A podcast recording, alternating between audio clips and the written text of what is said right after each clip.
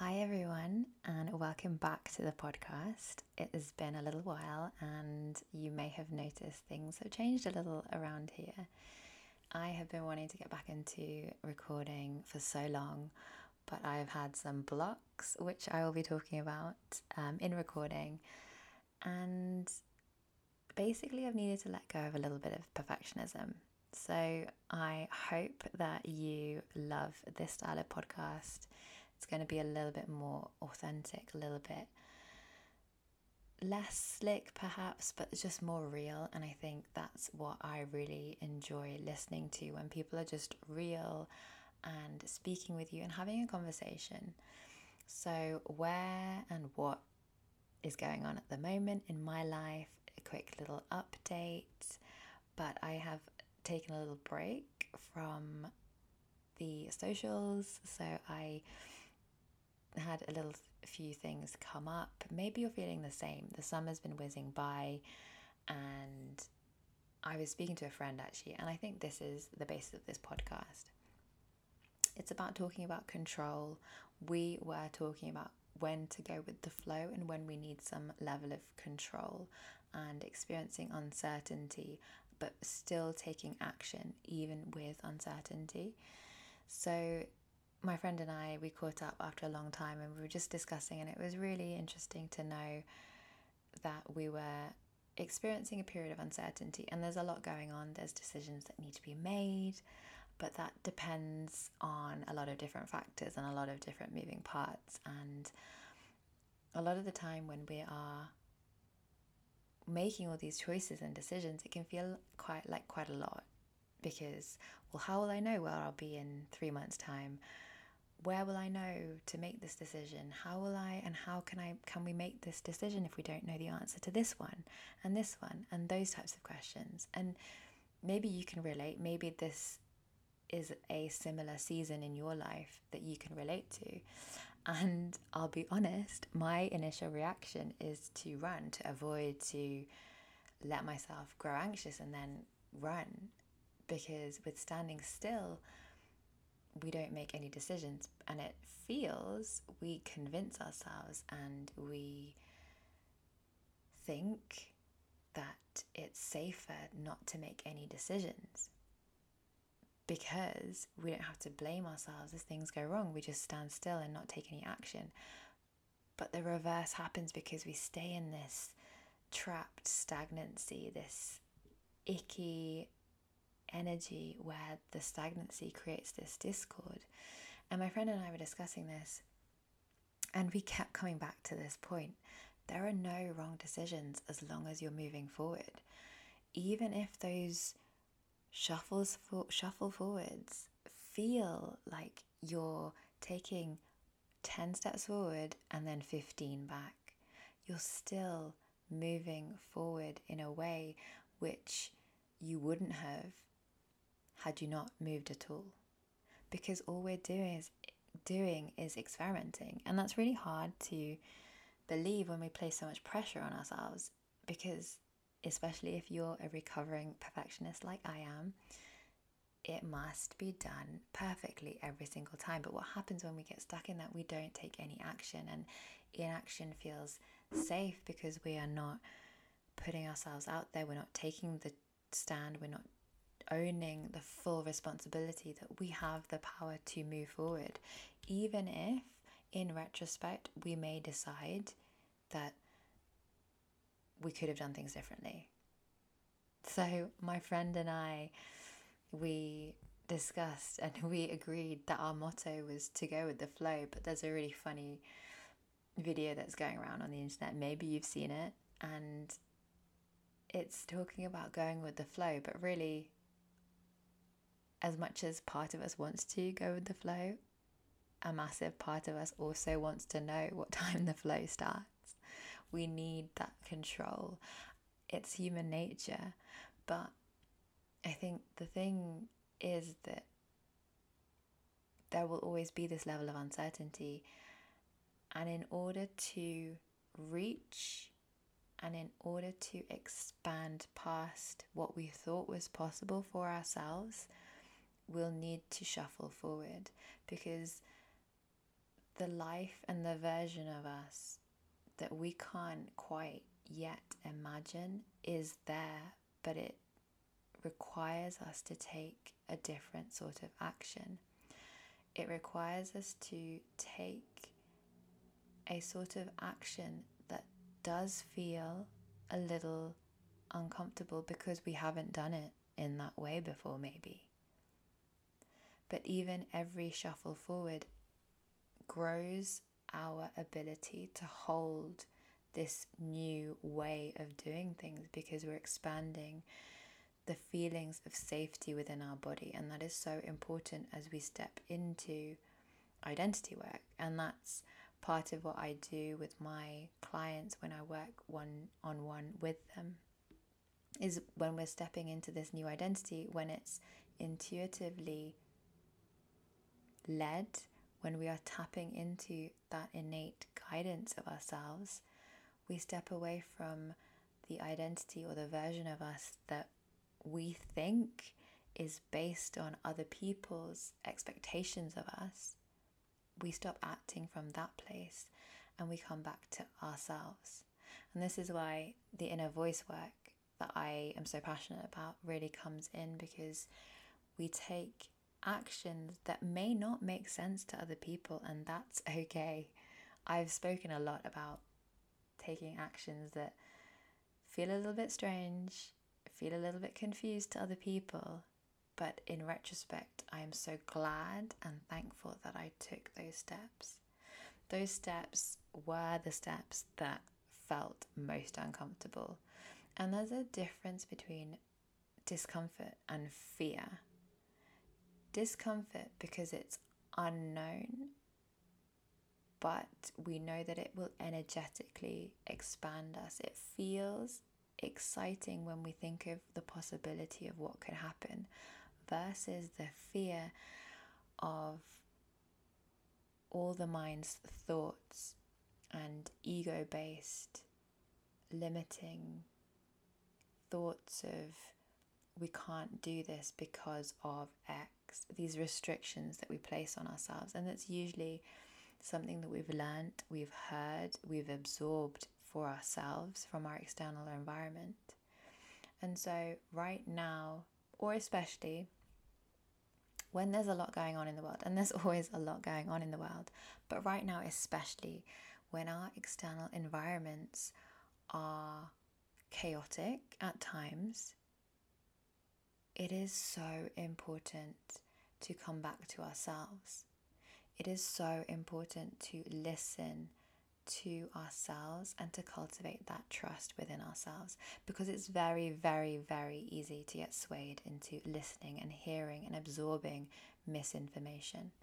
It's really vital that we take a step, pause and understand and tap into ourselves because ultimately we can ask our best friends, we can ask our family, we can ask our peers and our colleagues, we can look to other sources, but really their answers will most definitely be filtered through their own experiences. And so only you know what that right decision is for you. What happens is if you don't trust yourself, then we do go looking for other people's validation we're looking ultimately for the permission slip when really the only person that can give that permission slip for ourselves is us. So, this really comes up a lot when I talk about intuitive identity because when we do intuitive identity through my coaching, I love to combine traditional coaching methods, which are so valuable, so important because it allows such a space for the client to find their own answers. But what I find adds a level of more depth is using the inner voice. So that is a session where we get the client to tap in, go deep within themselves, to place their awareness in the space where they feel their intuition, where they feel that gut instinct where they feel they've felt it before and to go from there to ask that part of you what the next step is. And when we do that, sometimes you get answers that the mind wouldn't have expected, and that is the beauty of it. That is the beauty of this. I've just come off a one on one client session, and it was so beautiful to see. Yes, there are similarities between what the inner voice, the intuition says, and what the mind says, but there's a level of greater depth that comes through. It's so exciting to me. It's so nourishing to see and for the client experience that wisdom that they have within themselves already.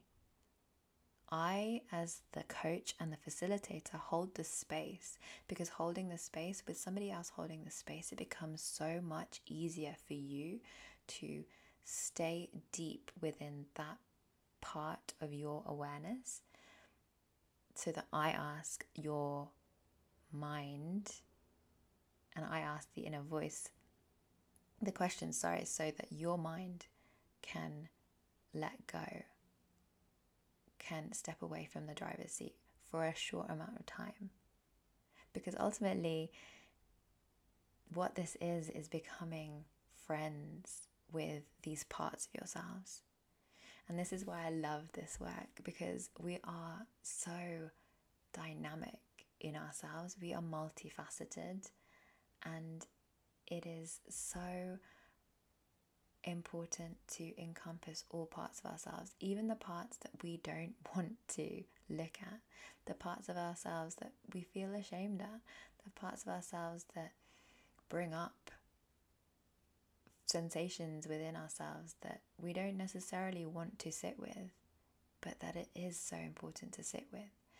So, coming back to control, yes, there is this level of uncertainty that comes up with all decisions, with all milestones as well. And I, my friend and I, going back to our discussion, we were both, we are both in periods where there's a lot, a lot of uncertainty, um, and it's beautiful because things are good.